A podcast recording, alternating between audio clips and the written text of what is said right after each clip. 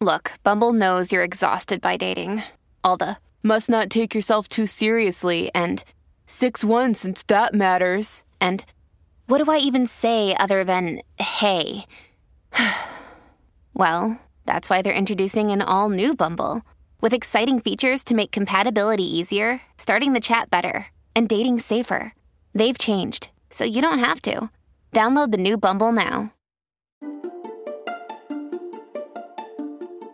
It's 1984 in Bangor, Maine, a small city in central Maine. Charlie Howard is a 23 year old young man. He's just moved to Bangor a couple months earlier, and he's openly gay. It's a Saturday night in July.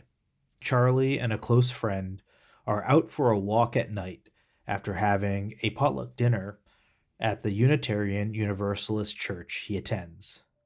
That's when three young men and two young women who are out for a drive come across them. The three young men, who are all teenagers, get out of the car and start taunting Charlie and his friend about their sexuality. The taunting continues, and then they start chasing Charlie and his friend. The friend is able to get away, but Charlie trips and falls. That's when the three start beating him. Charlie can't get away, and he starts to have an asthma attack. One of the three suggests that they should toss him over a bridge into a stream of water. Charlie can't swim, and he even tells his attackers this as he's begging for his life. They don't stop.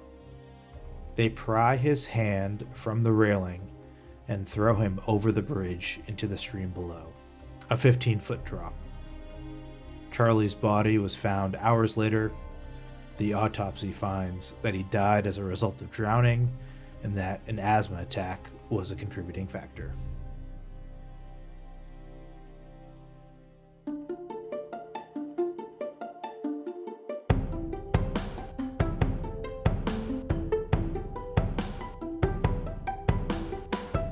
Hi, everyone. Welcome to another episode of Invisible Hate. I'm Asad Butt. And I'm Saadia Khan. Invisible Hate focuses on true crime stories where the victims are members of minority groups. Each episode, we share one story and then we discuss if it should be considered a hate crime or not. You know, Saadia, this story is so sad and I think really indicative of the homophobia that existed in America during that time period. But Charlie's death is really a seminal moment for the gay and civil rights community, and that's why we're bringing it to you. So let's start from the beginning. It's a Saturday night during the summer of 1984 in Bangor. Bangor is just a few hours north of Maine's biggest city, Portland, and is considered the commercial center of northern Maine. Just a fun fact, Saadia. I actually lived in Bangor across two summers early in my career in broadcast journalism. Bangor is a homogeneous, insular, blue collar city with timber industry roots and conventional values. So, first, Asad, I am always surprised when I find out where you've lived. it's a lot of places. Yeah, it's a lot of places, and most of them are a bit vanilla, if I can say that. And the interesting thing is this name, Bangor, it reminds me of Bangalore, which is crazy. I don't know how I'm making the connection. But, anyways. Yeah. And, you know, a uh, fun fact so I was up there because I was working in broadcast journalism, working at a local TV station. And when I first went up there, I pronounced it as Bangor, which is a lot of people pronounce it that way. And the first thing that they tell you is no, it's Bangor. And so huh. that's kind of instilled in my head now. So, this particular week in 1984, Bangor is celebrating its 150th anniversary. There is a big festival called the River City Festival, complete with a downtown parade and music and all the things that make a festival a festival. One well known resident in Bangor is Charlie Howard. Charlie is a recent transplant to Bangor and is lanky and bold and just unapologetically himself. He is originally from Portsmouth, New Hampshire, but he spent his formative years there kind of being just mercilessly bullied at school for being effeminate, frail, and openly gay. He actually had to skip his high school graduation, Saadia, to spare his family and himself the torture. Oh my gosh. Asad, this is so sad. As you're narrating this story, I can visualize this 23 year old kid who is sure of himself despite being bullied and despite being mistreated. He knows who he is, right? I think that's right. And and for me, I think this bullying, you know, I grew up in the 80s and 90s in New England and yeah, it was common in school to call someone gay or call someone the F word. This was like a, a common occurrence in in schools and people just didn't think anything of it um, unless of course you were the victim. And so yeah, I agreed. Just kind of kind of sad. So Charlie is now 23 in 1984, and he's just moved to Bangor a couple months earlier. Uh, Maine has not been that much kinder to him. He's often ostracized, and he actually recently found out that his kitten was strangled outside of his apartment. Oh no. Crazy. But he's a proud and avid member of the Unitarian Church which sponsors a gay and lesbian support group and is one of the few places gay people in Bangor can be themselves. So now back to the night, the church is holding a potluck dinner, which Charlie attends.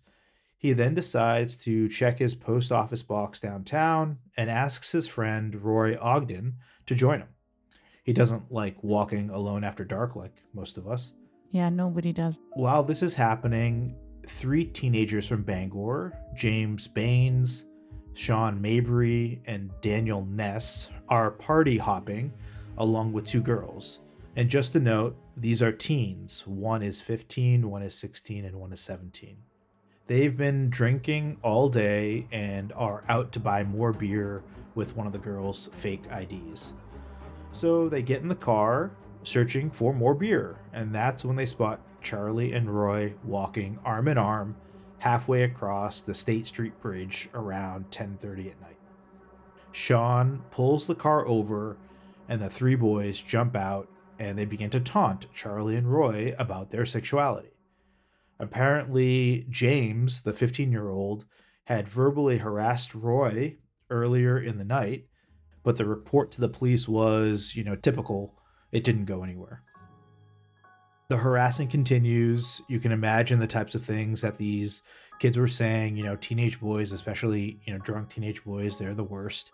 And teenage boys or girls can be really brutal as Oh, uh, of course. And you've raised a couple as well. I'm not saying, obviously have. I'm not saying that your girls are anything like this, but I can only imagine, you know, what what what you've been through but i know the kind of you know conversations other kids at this age have and how they can bully people who do not look like them. Yeah agreed.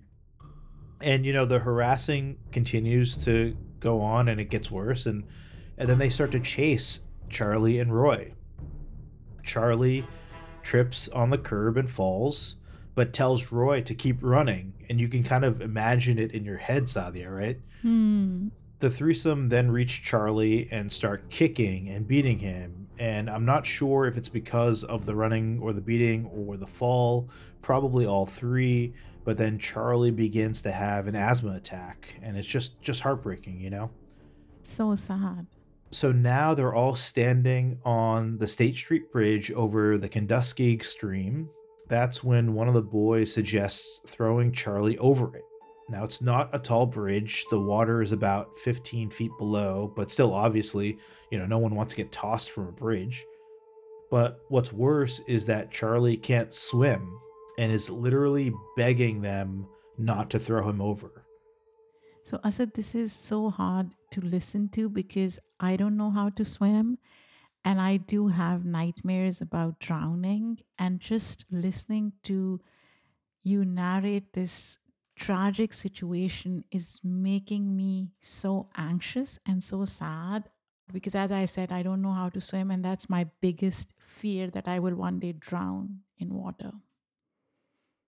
You know we've seen it in movies or maybe you've even seen it in person where even someone is trying to push someone to, into a pool and whether they can swim or not you know if that person is not expecting to go into that body of water they are you know, frantic. You know, you've seen Mm. it, right? Clearly. And and I can just imagine what Charlie was trying to do, you know, and so he is there, he's grabbing onto the railing, you know, and the three of them pry his hand off of the railing and then throw him over the bridge.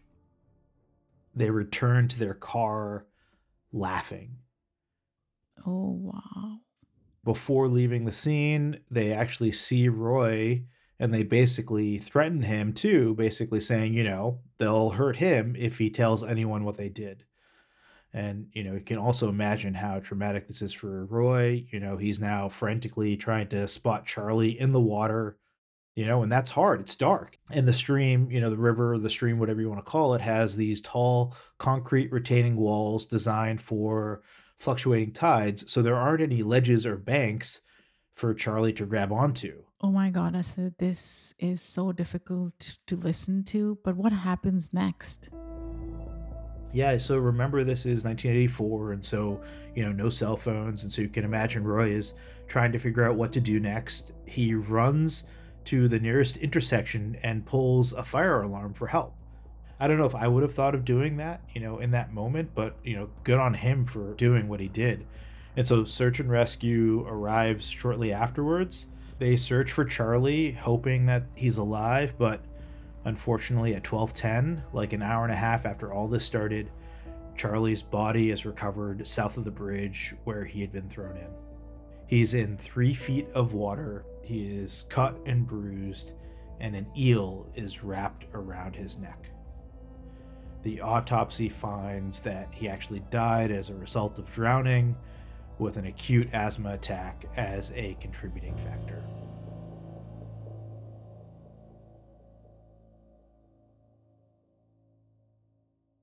Later that morning, the girls who had been riding with the three boys go to the police to make a report. The eldest assailant, Daniel Ness, turns himself in immediately once he hears that Charlie has died. The other two initially try to escape on a freight train, but then return home. They are arrested and charged with murder the next day. Asad, I am confused. So, from my understanding of the case, these girls were involved in assaulting Charlie, right? But then they go to the police the next day and make a report. And I wonder what happened and why did they decide to do that? So, you know, I think uh, just to be clear, uh, uh, according to the reports, the girls didn't do any of the physical beating and throwing Charlie over the bridge, but they were there um, and they saw what happened and, and clearly didn't, you know, stop. Um, my guess is that yeah, they they felt guilty about it the next day and and wanted to report it to police. I don't know their ages. I'm assuming that they were young as well, and so they probably woke up the next day and said, "Oh my God, what did we do?" and and went to the police. Or maybe they spoke to their parents and their parents, you know, advised them to do- go to the police, right? Totally, yeah. So, what happens next, Asad? Obviously, these kids did it. We know that. Yeah, so yeah, obviously there were a lot of witnesses there to the event, so it's never really disputed what happened. The perpetrators spend one night in jail and then they are returned to their parents' custody to await trial. Um, and I should note that they first tell police that they just wanted to, quote, beat up a faggot, end quote, which they had done in the past. Later, they'd claim that Charlie actually made advances towards one of them a few days before. And sadly, I guess this is a common tactic, which I didn't Right. realize has a name. It's called the gay panic tactic. And what it does is it puts the victim on trial instead of the perpetrators Hmm. The three boys have a history of getting into trouble. They have substance abuse issues, and at least one may have mental issues. Uh, you know, this doesn't justify what they did, but just wanted to share that as well. You know, I think I just want to note that the community, Bangor community, is hugely divided on the murder, and any formal city response is remembered as muted. Why are they divided? I don't get this. So, Saadia, I definitely want to talk about that. And first, I want to share kind of the supporters of Charlie. And so, 200 people showed up to protest outside the police station, and the same people later held a vigil at the church. And they actually dropped flowers over the bridge where he's thrown as a remembrance. And that ritual actually still continues every year until today. Um, but as I said before, some residents in Bangor are not sympathetic, and some even heckle the supporters, even during the memorial service, and some even deface the spot that he died. So, Asad, let me get this right.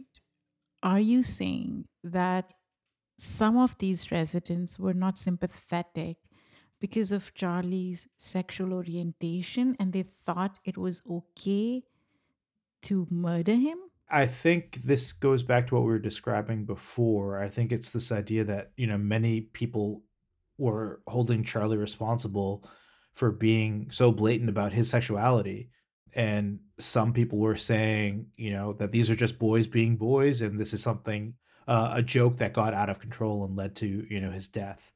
Um, and, you know, I think Charlie himself, his friends were worried about him and his safety before he was murdered and um, advised him to tone down his kind of overt, you know, sexuality. Uh, and his response was always, you know, I am who I am. And he said, I refuse to participate in my own oppression. And when you think about it, that's, that's so progressive of him in 1984 in Bangor, Maine, to, to kind of, you know, stake his claim um, to who he is, you know? Yeah, of course. And I just want to expand this conversation a little. I feel like a lot of times societies predetermine um, who's the villain and who's the hero. So they try to elevate somebody's humanity while dehumanizing people that they think don't look like them or don't believe in certain values that the majority believes in. And this case is a great example of that, right? So, how the society creates that narrative and then promotes is just because Charlie was explicit about his sexual orientation, he was somehow deemed not worthy of living in a way. That's exactly right. Not worthy of living, not worthy of justice, you know, not worthy of having those that did this to him being held accountable. I think that's exactly right. So, Asad, did this stuff happen before in Bangor or Maine? So, sadly, there's no precedence for a case of this magnitude in Bangor. And also at the time, Maine was the state with the lowest murder rate. But a Bangor policeman said this wasn't an isolated incident, that there are other assaults that happened, especially in places where gay people gathered, like along the trails um, by the stream. The issue, which is why we do this podcast, is that frequently the crimes weren't being reported because victims mm. were hmm. afraid to be outed. Um, and so sadly, you know, the big discussion points in this case were basically whether Charlie was being targeted because he was gay, whether the kids wanted to kill him or just harass him, and whether they were targeting him specifically or if it was sort of this wrong place at the wrong time type of thing. A professor Charlie knew stated that he was sure the attack was targeted and due to Charlie's sexuality, Others, like the high school principal, stated that the perpetrators weren't doing well in school generally and likely went to harass someone rather than kill them. That principal said he thought Charlie was targeted not because he was gay, but, quote, it was because he was weak, like kids yelling at drunks. Oh my gosh, I said, I am getting so angry right now. I knew that you this would. is quintessential toxic masculinity, patriarchy at play, right? Especially what the principal said. Oh my gosh, Asad, this is just so bizarre and such BS to me. So, what happened at the trial? Yeah, so the Attorney General of Maine wants the boys to be tried as adults to show the public his office takes hate crimes seriously. And I remember the kids are 15, 16, and 17. And, you know, sadly, just a just a, a a point like I had trouble trying to decide how to describe the three of them. Like so at times I'm calling hmm. them a threesome, at times I'm calling them perpetrators, sometimes I'm calling them kids. You know, it's it's for me, I'm also struggling with whether they're adults or kids in this case, you know, and and so some of that comes across in in this language. That's fair, Asad. and you're right. They were 15, 16, and 17, so they were kids, and these kids committed a heinous crime. So there's lots of debate about whether they should be tried as adults in the court system. Juvenile cases focus on rehabilitation, while adult ones are about protecting society and rehabilitation. It also, you know, obviously impacts the length of their sentences. And so during a hearing about it, there is a bunch of testimony from law enforcement, from medical examiners, witnesses, psychologists. Evidently, the presence of Charlie's family, um, you know, they're just devastated, alters the courtroom environment entirely. People become much more somber and much more sympathetic to Charlie and his plight. And so, after two days of deliberations, the judge decides to try them as juveniles.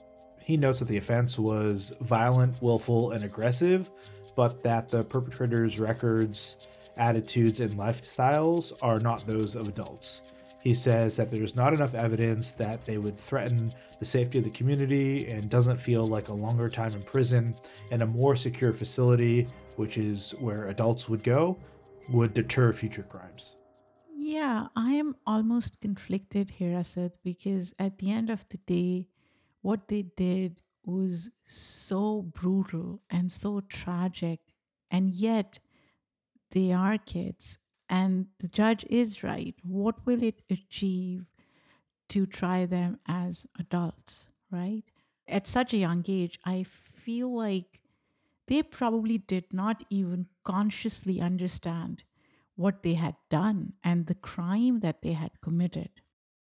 They're they're so young, Sally, like like you said, Right. and their brains are still developing, and they, you know, I think boys of that age or even um, girls at that age, you know, a lot of they don't really can't conceive the consequences of their actions, and I'm not trying to undermine what they did. Obviously, it was horrible, but they are young, you know.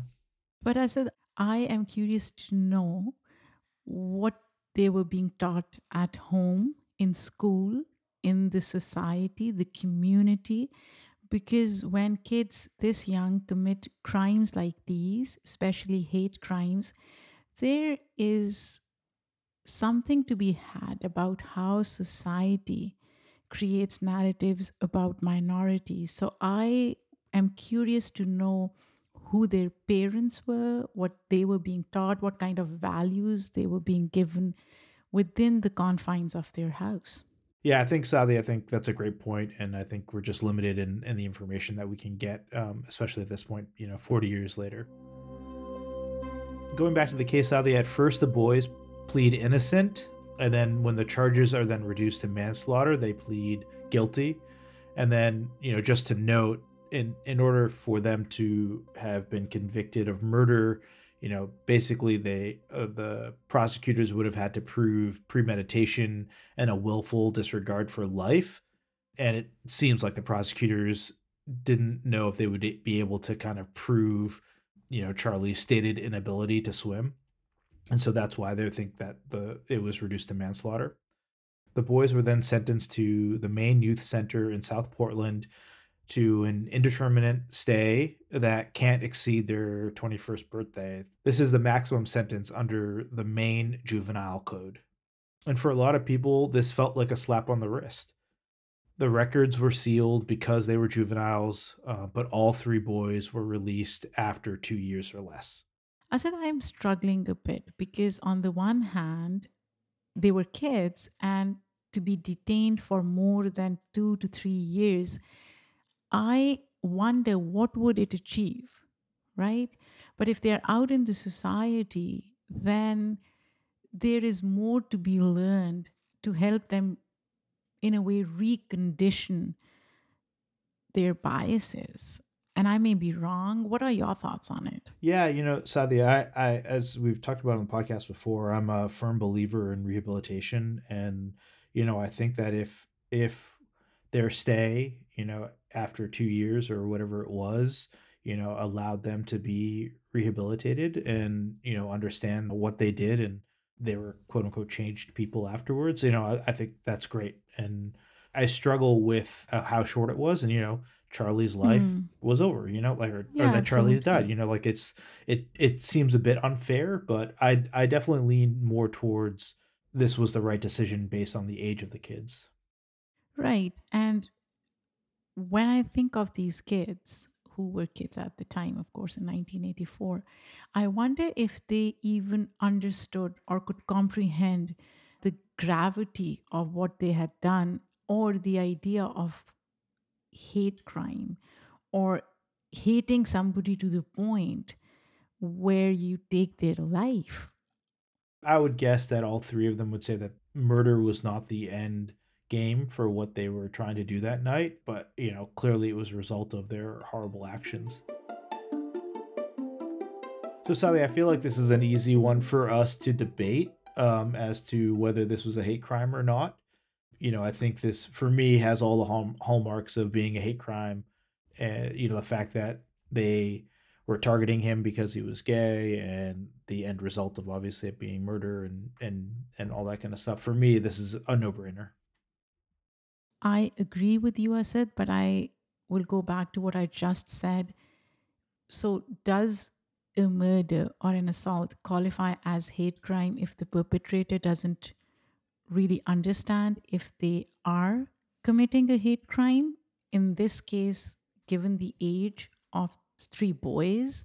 So, are you you're saying that can can one commit an accidental hate crime? Right. And in this case it's specifically because of their ages. There's no other reason. Adults know if they are committing hate crimes right?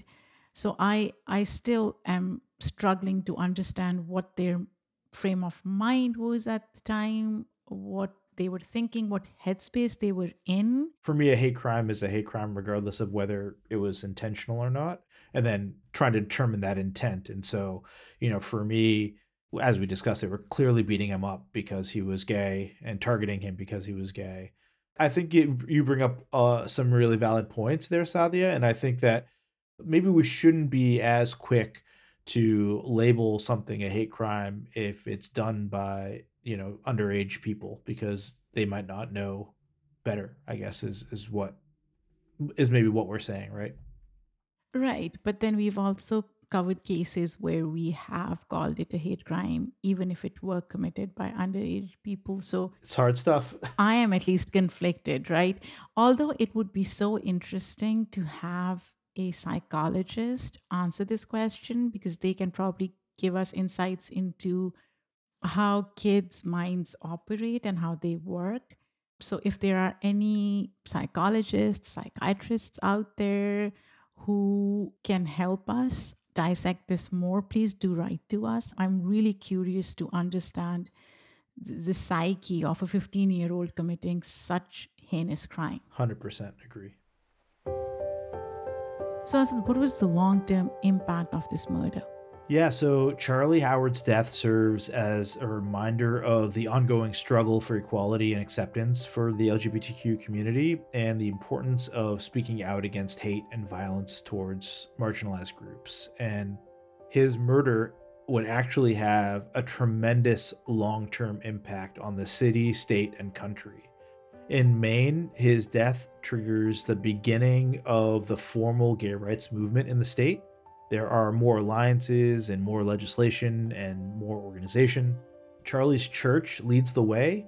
They form a movement demanding more tolerance in schools and the community and better anti harassment and hate crime policies and legislations. A bunch of new groups are formed, like the Maine Lesbian Gay Political Alliance and the Bangor Area Gay Lesbian Straight Coalition. Bangor's school committee actually begins programs for staff to address prejudice and added language about sexual orientation to its equal employment and educational mm. opportunity policies. That's great. So lots of good stuff happening all around, but there is some opposition as you can imagine with some people saying groups are using Charlie's murder to get special treatment. There's always going to be people that stand in the way of progress. Asad it's mind-boggling to think that people can say things like this because at the end of the day, what these people are saying is recognizing somebody's humanity is a special treatment. Yeah, I think you're right. It's mind-boggling and it's it's infuriating at times too. Right. Yeah. You know, I also want to point out that Maine turns a corner and starts accomplishing some really big things. In 1993, Maine passes their Civil Rights Act, their kind of hate crimes law that prevents harassment and violence and considers motive in sentencing. And eventually, Maine passes an anti discrimination law. It's introduced by Governor Baldacci of Bangor, who had been a senator when Charlie died. And, you know, Saadia, I actually went to school in Maine from 1997 to 2001. Um, and for me, you know, my exposure to the LGBTQ community at my school and the surrounding community really opened up my own worldview and helped me overcome some of my own homophobic views and stereotypes and ideas that I Hmm. had growing up um, as a kid in New England. And so for me, it's really remarkable to see how far Maine and Mainers have come. And, you know, just to point out, you know, Maine was the first state in 2012 to legalize same sex marriage in a vote. And they were the first state in 2014 to elect an openly gay governor. So, you know, obviously there's still work to be done in the state and in the country um, and on a personal level for all of us. But it's really great to see just how far, you know, we've come since Charlie's murder, you know, 40 years ago. Absolutely, Asad. Absolutely. So, what's the latest, Asad? Yeah, so today both an annual Pride Parade and Pride Festival take place in Bangor, and July 7th, the day that Charlie died, is celebrated as Diversity Day. That's so good, Asad. I am so glad that we were able to make progress. But what happened to the perpetrators? Yeah, so Sean was convicted in the late 80s and early 90s of other misdemeanors like assault and criminal mischief, but nothing after that. He said in a very rare 1994 interview that he thought about Charlie's death every day and of course felt guilty. He said, quote, Charlie Howard was so young, he was helpless that Hmm. night, and three reckless kids come along and just for the hell of it, toss him over the bridge. Because of our actions, Charlie Howard lost his life, end quote.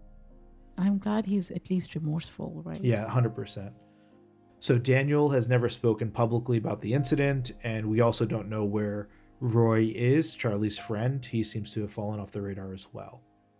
And then the third perpetrator, James, uh, is now married with kids and still lives in Bangor. He works at an electrical firm.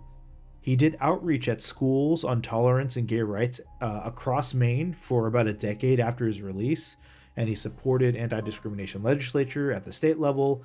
And he actually co wrote a book, you know, kind of a mea culpa called Penitence, a true story in 1994 about the experience. And just a note, he didn't collect any royalties from that Hmm.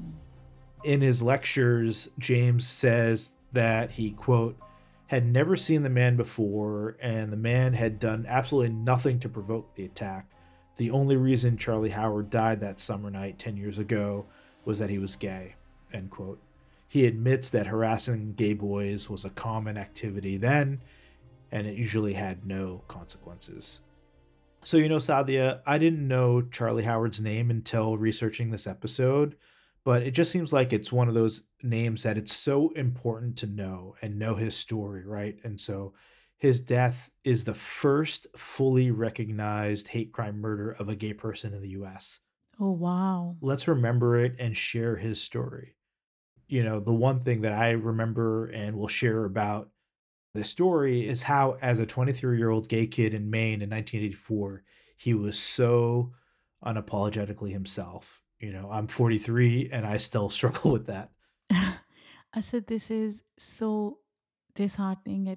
I hope more people know about this story. I didn't know about this story, and just for our listeners, normally when Asad and I work on a story, we research and read about it prior to recording. But today we wanted to do something different. So Asad worked on it. I had no clue who we were going to honor today. And just listening to this story is making me so sad and emotional right now. And I can only say that it's so important for all of us to respect and honor humanity before anything else. Well said, Saadia. So thanks for listening to Invisible Hate. If you'd like to support LGBTQ youth in Maine or across the country, we'll have links in the show notes. We'll also be making a donation to Equality Maine. Please email us your thoughts on this story or any other story that you think we should cover. You can reach us at info at invisiblehatepodcast.com. You can also find us on all the socials. You can hit us up on Twitter or Instagram. Just search for Invisible Hate Podcast. Invisible Hate is a production of Rifelion Media and Immigrantly. We'd like to thank our team, which includes Michaela Strather, Isabel Havens, Lindsay Gamble, and Paroma Chakravarti. Our music is done by Simon Hutchinson. So, before we sign off, I just want our listeners to remember that it takes a lot of time, energy, and research to bring these stories to all of you. So, do consider writing a review on Apple Podcasts or Spotify we are also thinking of starting our Patreon at some point, and we'll share links to that soon, so stay tuned for that. We'll be back next week with another hate crime for us to analyze. Until next time, I'm Asad Butt. And I'm Saadia Khan.